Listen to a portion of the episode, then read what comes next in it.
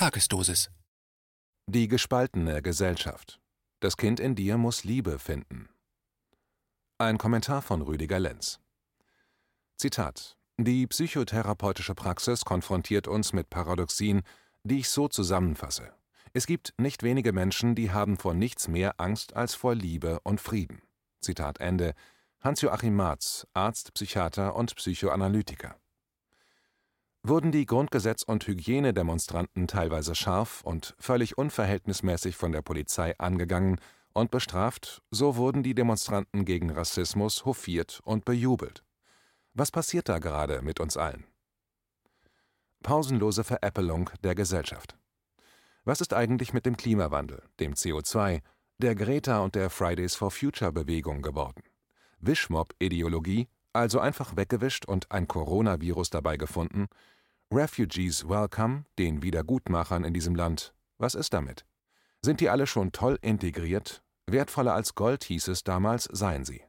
Doch wo sind sie hin, wenn sie so wertvoll sein sollen? Immer noch in abgeschotteten Bereichen, wo niemand sie sieht? Und was ist nun mit dem Killervirus SARS-CoV-2? Und überhaupt, was ist mit HIV, dem Virus, das AIDS auslösen soll, das uns alle in den 1980er Jahren auslöschen sollte? Was ist mit der Vogelgrippe, auf die die Vögel dieser Welt bis heute noch warten? Was ist mit der Schweinegrippe? Wo ist sie hin?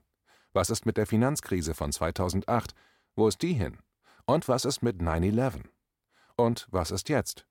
Überall wird nun gegen Rassismus für Black People demonstriert, ohne Abstand, ohne Maske und ohne jedwede Skrupel vor Rücksichtnahme ob des Killervirus, das in Wahrheit nicht einmal die Gefährlichkeit einer gewöhnlichen Grippewelle besitzt. Die größte Verarsche der Welt, so könnte dieses Virus in den Annalen der Weltgeschichte eines Tages auftauchen.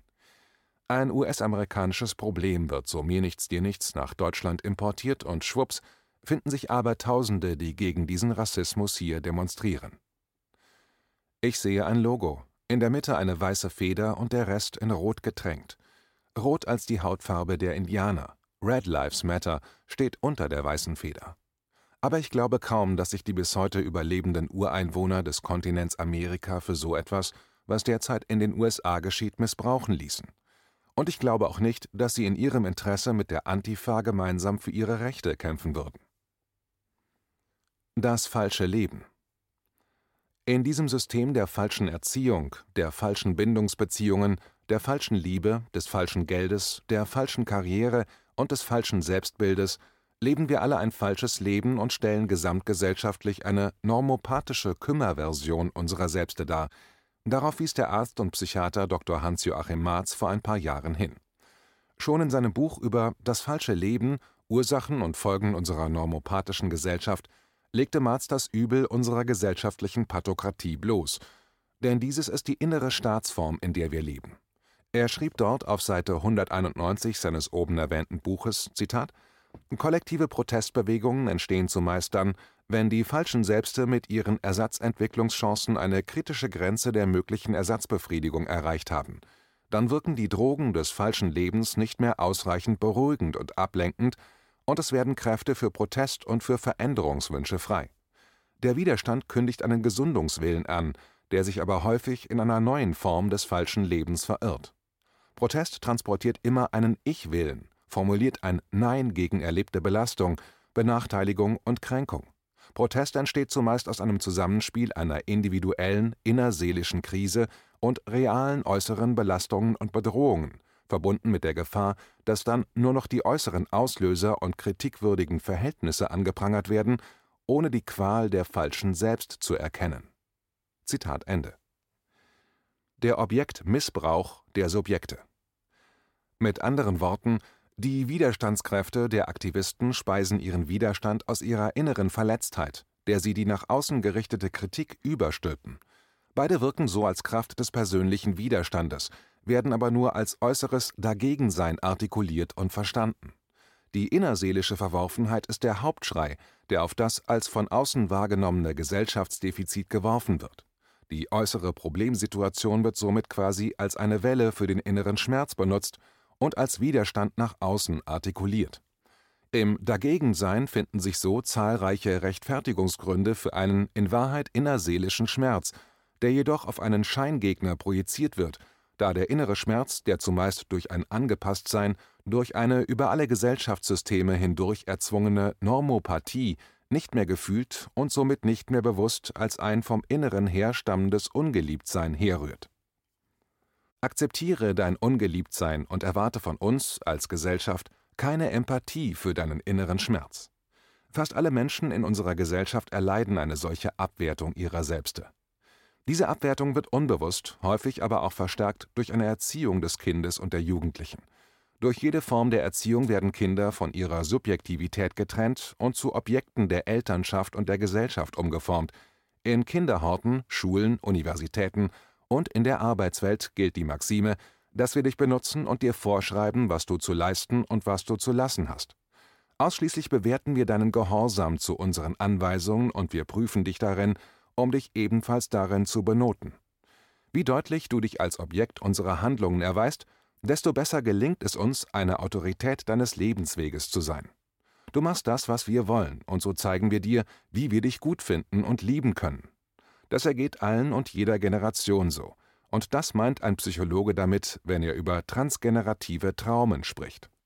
Denn wenn man dies alles ernst nimmt, leben wir nicht nur in einer normopathischen Gesellschaft, Sie, die Normopathie, ist nur möglich, wenn zuvor möglichst viele Generationen mehrfach und häufig traumatisiert, also in ihrem Inneren gebrochen, entempathisiert von sich und den anderen wurden.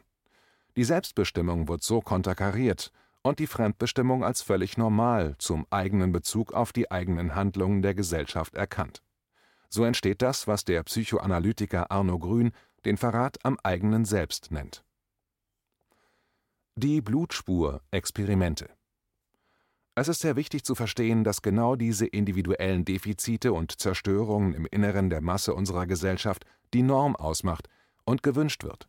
Der geerdete Mensch, der, der in seiner Kraft steht und so gut wie nicht schief und krumm erzogen wurde, ist dieser Masse ein äußerst suspekter, ja all den anderen einer ihre Schieflage aufzeigender Mensch, dessen Spiegelung in ihnen seit jeher als Spinner und Sündenbock ihrer Projektionen dienlicher Nichtmensch wurde.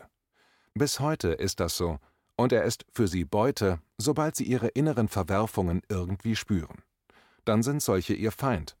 Bei den Nazis waren dies all diejenigen, die sie als lebensunwert betrachteten, bei den Europäern, die sich die neue Welt nahmen, waren es die Ureinwohner des amerikanischen Kontinents.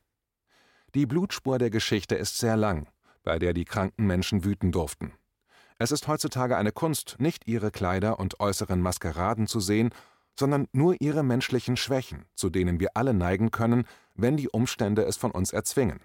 Psychologische Experimente, die ihre Universalität aufzeigen, sind zahlreich gemacht worden.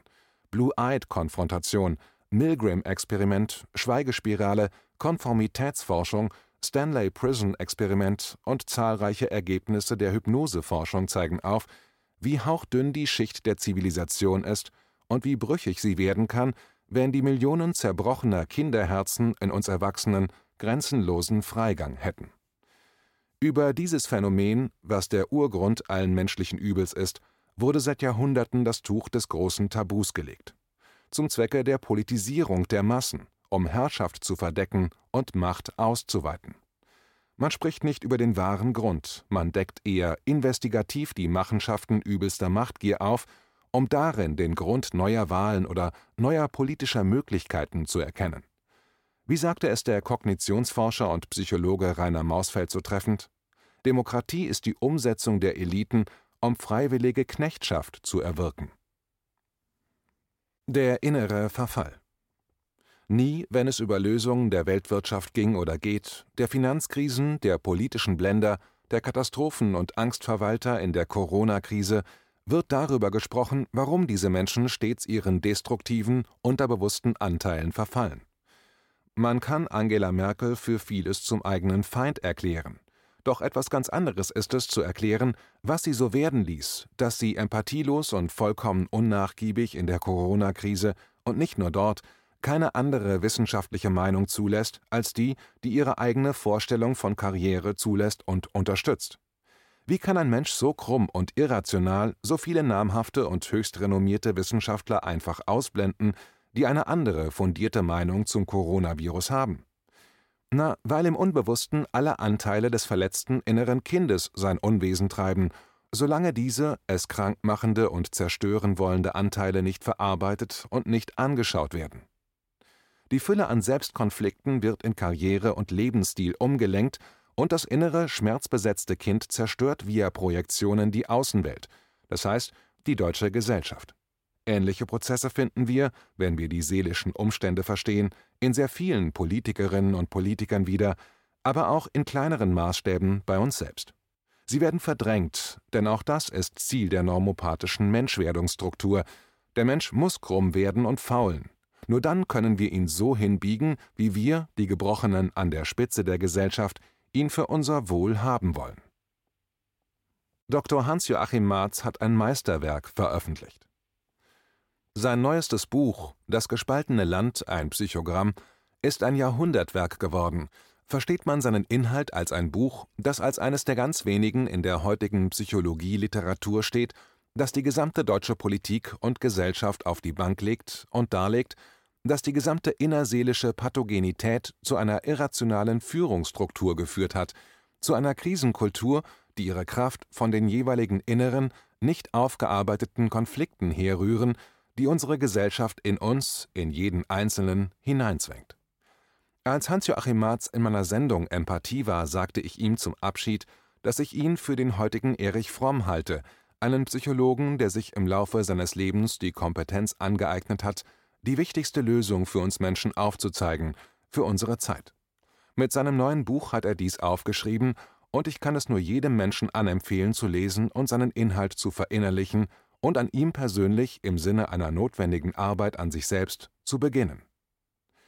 Uns muss klar werden, dass wir unsere innere Not selbst zu verleugnen erlernen. Sie zu verleugnen ist eine Überlebensstrategie unserer Psyche, wie der ebenso renommierte Traumapsychologe Franz Ruppert weiß. Die Überlebensstrategie der Selbstverleugnung ist zu einer wichtigen Komponente des angepassten, normopathischen Menschen geworden – Wer in dieser Gesellschaft etwas werden will, der muss die Regeln dieser Gesellschaft beherrschen. Du darfst nicht fühlen, weder dich noch den anderen. Wie sonst sind die grauenhaften Taten zu erklären, zu denen sich Menschen in Massen haben verleiten lassen, durch eine Ideologie und ein ebensolches dorthin führen, dem Ziel der jeweiligen Ideologie. Totgedacht, warum Intellektuelle unsere Welt zerstören, nennt Roland Bader dieses zerstörerische Phänomen, dass, so ist sich auch Norm Chomsky sicher, Intellektuelle leichter und umfassender von einem Zerstörungswillen befallen sind als der eher schlichte Mensch. Vielleicht deswegen, da Intellektualität für viele eine Überlebensstrategie darstellt, ein Ausweichen auf rationale Strategien? Eine Ideologie will ein Mensch nur deswegen folgsam beschreiten, weil er den Weg zu seinem Selbst abgeschnitten hat, zu seiner Selbstführung. Eine Fremdführung will ein Mensch nur, wenn ihm seine Selbstführung abhanden gekommen ist. Die Liebe zu sich und zu den anderen ist dem Menschen in unserer Gesellschaft wegkonditioniert worden. Dieses Wegkonditionieren ist Ziel der Menschwerdung in einer normopathischen Gesellschaft. All diesen Wegkonditionierungen liegt im Wesentlichen die Banalität des Bösen zugrunde, von dem die Philosophin und Antifaschistin Hannah Arendt sprach. Wer im anderen sich selbst nicht mehr sieht, der ist zu dem fähig, zu dem ein Adolf Eichmann fähig war – das war ihre Erkenntnis nach 1945 und die Lehre für die Menschheit für ein Nie wieder. Und solange unsere gesellschaftlichen Strukturen den zu funktionierenden Menschen produziert, solange werden die Eichmänner und Eichfrauen leben und einer Führung alles abnicken und streng gehorsam zu ihren Weisungen sein wollen. Die Pflicht zum Ungehorsam, zur Remonstration, zu der Arendt nach dem Holocaust aufrief, wurde der blinde Fleck in der Aufklärung der jüngeren Geschichte Deutschlands vor allem in den Bildungseinrichtungen. Wir erkennen dies heute in der Corona-Krise wieder und sind schier fassungslos darüber. Was ja im Kern, wollte man Hannah Arendts Erkenntnisse umsetzen, eine Entpathogenisierung der Menschen zum Ziel hätte. Die Raubritter der Moderne Gegenspieler all der Maßnahmen zur Gesundung der Gesellschaft ist das Festhalten an einem Finanzwirtschaftssystem, das den Kampf aller gegeneinander nicht aufgeben will und es in ein kooperatives Modell der Gesunderhaltung, der Salutogenese und der Kohärenz umstrukturieren will. Demokratie und Kapitalismus passen nicht zusammen. Demokratie und Kooperation hingegen scheinen füreinander wie gemacht. Die globale Kooperation der Menschheitsfamilie, der Erkenntnis also, dass Frieden immer noch alle Menschen beinhaltet, ist zwar durch die UN-Charta längst verbrieft, doch die Kraft der Destruktivität und die Waffen des falschen Lebens brauchen unendliches Projizieren auf einen konstruierten Feind, damit das innere schmerzverzerrte Kind nicht zum Vorschein kommt und das wahre, echte Leben nicht angegangen werden darf. Lieber entfesselt der pathogenisiert konditionierte Mensch den Weltenbrand und wiederholt so in jedem Jahrhundert das Vergrößern von Elend, Massenmord und Feindproduktion. Im Umbringen großer Menschenmassen ist der Mensch schon immer ein Meister des Todes gewesen.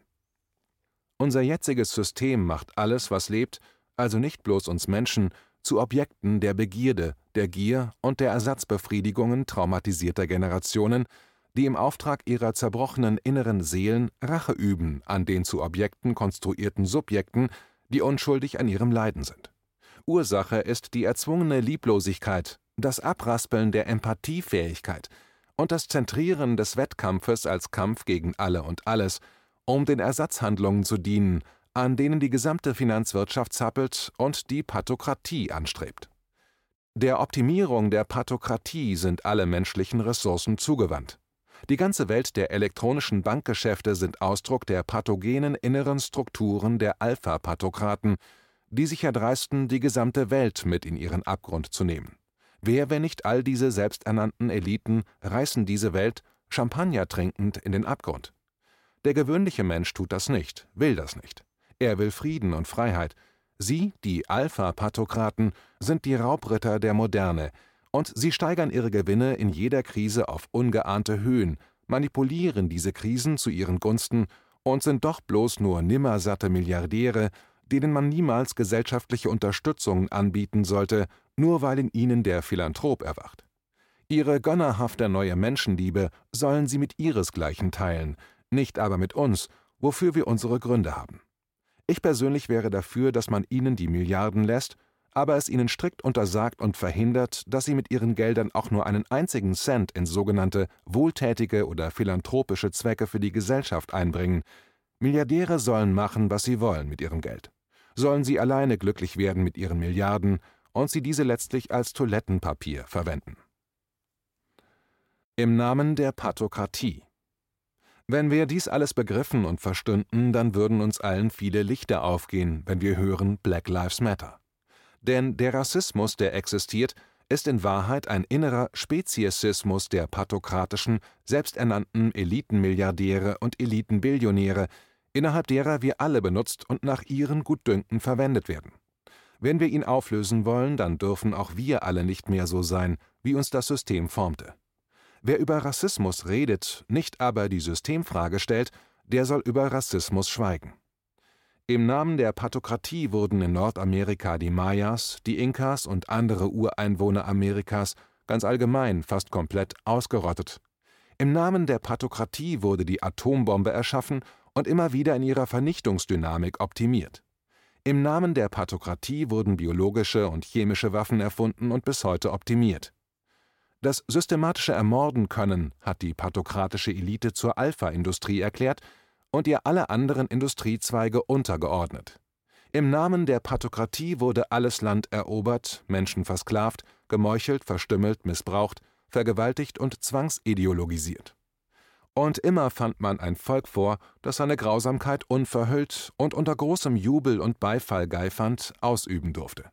Man projizierte und identifizierte sich mit allen Bestien der Gegenwart, die die Menschheit je hervorgebracht hatte. Nichts von alledem ist je eine nationale Ursache gewesen, zu dem sie aber gemacht wurde. Keine Nation tut diese Dinge. Menschen tun so etwas, wenn, ja, wenn sie in der Pathokratie von Pathokraten geführt, gelenkt und seelisch gefüttert, also missbraucht werden. Das ist bis heute so geblieben, wie wir durch die jetzige Scheinkrise schmerzlich erleben durften. Wir brauchen eine Wende in der Aufklärungsarbeit, in der Widerstandsarbeit und in der Demonstrationsarbeit, die genau das fachlich in den gesellschaftlichen Diskurs einbetten kann. Hans-Joachim Marz hat dies mit seinem neuen Buch Das gespaltene Land getan. Michael Hüter tat dies im letzten Jahr mit seinem Buch Kindheit 6.7. Ich tat dies 2012 mit meinem Buch Die Fratze der Gewalt. Und viele weitere taten dies sicher auch. Wir brauchen einen Debattenraum, der dieses Wissen, dass wir an unseren Seelen krank gemachte Menschen wurden und werden, wenn wir diese pathokratische Kultur der transgenerativen Traumaweitergabe an zukünftige Generationen immer weiter und weiter vollziehen, durch Anpassung, Gehorsam, Selbstentfremdung und einen gesellschaftlichen Missbrauch. Wenn wir das nicht tun, uns in Massen nicht darüber gewahr werden, dass wir unsere inneren Konflikte lösen müssen, dann können wir Symptome zu Ursachen erklären, wie wir es zum allergrößten Teil in Foren, auf YouTube, in Texten und Büchern, bei Reden und auf Vorträgen, in journalistischer Arbeit und anderen Fachkreisen bis heute überwiegend tun und vorfinden. Es wird keine äußere Demokratie geben, wenn wir nicht für unsere innere Demokratie diese Arbeit an uns selbst vollziehen, mahnt uns Hans-Joachim Marz in seinem neuen Buch. Fütter niemals die Bestie. Aufklärungsarbeit ist nicht allein der kantische Weg des Mutes zur Aufklärung und der Befreiung aus der selbstverschuldeten Unmündigkeit. Aufklärung heißt auch, dass wir uns selbst in dem, was wir tun, warum wir es tun und wozu wir es tun, gewahr werden müssen. Denn das, was wir tun, ist nicht das, was wir wirklich auch tun wollen. Unser Gefängnis ist unsere innere Tiefenstruktur, die, wenn wir sie bedingungslos anschauen, darüber gewahr werden, dass wir fast alle zutiefst verletzte Kinder in erwachsenen Körpern sind. Wenn wir aus dieser Pathologie heraus weiter handeln, werden wir weiterhin Instrumente feinster und tödlichster Destruktivität optimieren und dann andere töten, weil wir im Inneren fast totgelebte, ja Zombies sind. Wenn wir dem Debattenraum der Aufklärung nicht auch unser Inneres zuführen, werden wir weiterhin die Bestie füttern. Diese Bestie der Destruktivität und des Missbrauchs aller Systeme, den zu funktionierenden und gehorchenden Menschen, den unselbstständigen und sich selbst verachtenden Menschen, sind wir alle zusammengenommen. Wer dann zur Führungsbestie wird, liegt an den jeweiligen Kontakten und der inneren benötigten Schieflage, dem sehr krummen Holz, aus dem der jeweilige Mensch geschnitzt wurde, wie Immanuel Kant es schrieb. Die wahre Pandemie, an der fast die gesamte Menschheit gestern litt, heute und morgen noch leiden wird, das ist das Leiden des inneren ungeliebten Kindes. Das Kind in dir muss Liebe finden. Die Spaltung unserer Gesellschaft in Gutmenschen und Bösmenschen hat krank seiende Ursachen und fördert die Krankheit, nicht seine Linderung. Das Spiel von Teile die Gesellschaft auf, damit sie sich gegenseitig bekämpfen und dann nie erkennen können, was sie gemeinsam tun können, um uns, das Übel, loszuwerden, ist Nahrung für die, die herrschen müssen, weil sie nicht im geringsten sich selbst beherrschen können. Das kranke innere Kind will aber im Sandkasten über alle herrschen. Es braucht erzwungene Anerkennung, weil es diese als Ersatz zur echten Anerkennung braucht. Dieses dreckige Spiel wird von Spielern erfolgreich konstruiert die unsere Schwächen der Einsicht um unser krumm gewordenes Holz wissen und es überall dann und dort fördern, wo und wie es noch krummer werden kann. Alle staatlichen Institutionen dienen quasi der Konservierung unseres inneren krummen Holzes. Je krummer und kränker wir werden, desto fester können sie uns beherrschen.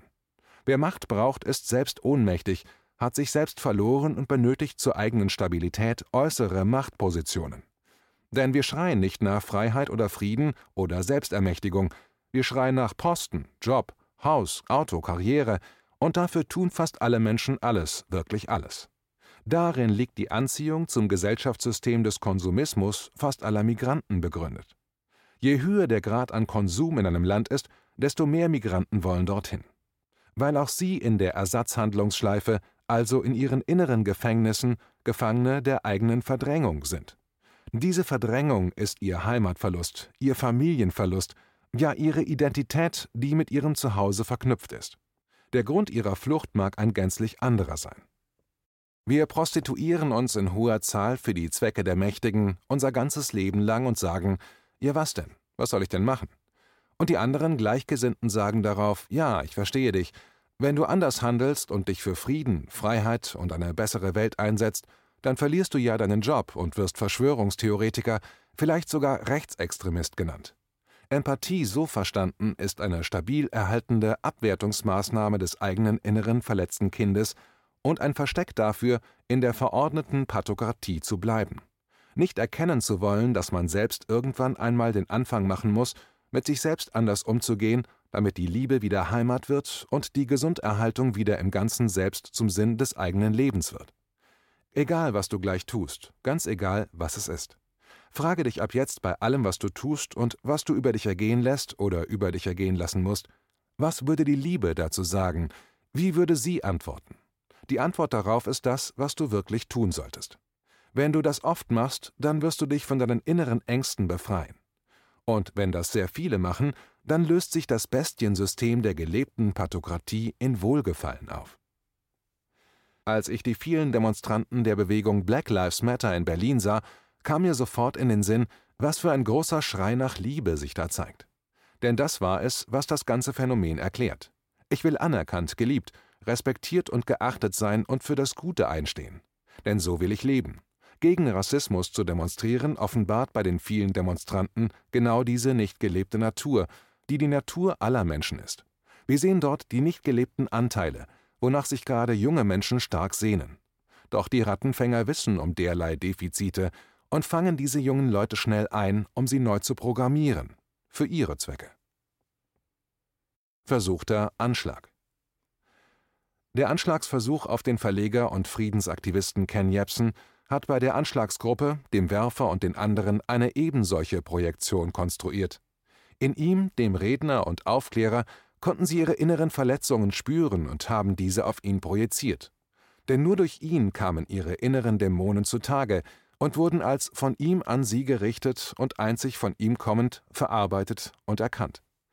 Dieser Prozess ist für entwertete Menschen, wie ich es hier beschrieben habe, leider ein normaler Vorgang, eine Verdrängungsstrategie des schreienden inneren Kindes, zu dem gerade bei jungen Leuten die Selbstreflexion noch viel zu oft fehlt aber dafür werde ich einen anderen Bericht verfassen, einen, der aufzeigt, dass der Klassenkampf eine Kopfgeburt tiefer innerer Verletztheit ist und dass der Klassenkampf ein völlig falsches Mittel darstellt, um von ganz unten nach ganz oben zu gelangen.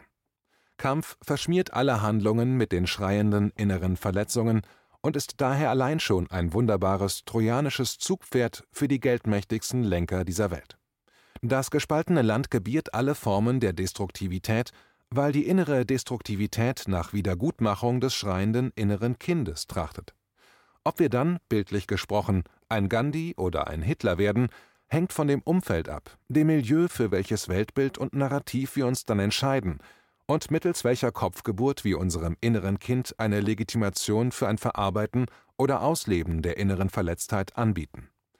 Im Nachhinein bin ich sehr glücklich darüber, dass ich, damals 21-jährig, mich für das Verarbeiten entschied und weiterhin große Freude an der Arbeit an mir selbst erlebe. Freunde, wir alle tragen eine große Verantwortung für das, was wir tun und für das, was wir unterlassen. Und glaubt mir, wir unterlassen viel zu viel und geben damit unsere Möglichkeiten auf, mehr aus uns und der Welt zu machen. Das meine ich grundsätzlich im positiven Sinn. Unsere Leben sind das, was wir aus ihnen machen und wozu wir bereit sind, Realität zu erschaffen. Wer aber hat so vielen da draußen erklärt, dass sie nicht können, was andere hingegen einfach tun. Der Mensch ist kein passives Geschöpf, der Mensch ist Schöpfer seiner Welt, allerdings im Guten und Bösen. Böses zu tun gelingt mit Unachtsamkeit, was mit möglichst wenig Aufmerksamkeit stets gelingt. Gutes hingegen mit Achtsamkeit, was viel Aufmerksamkeit verlangt.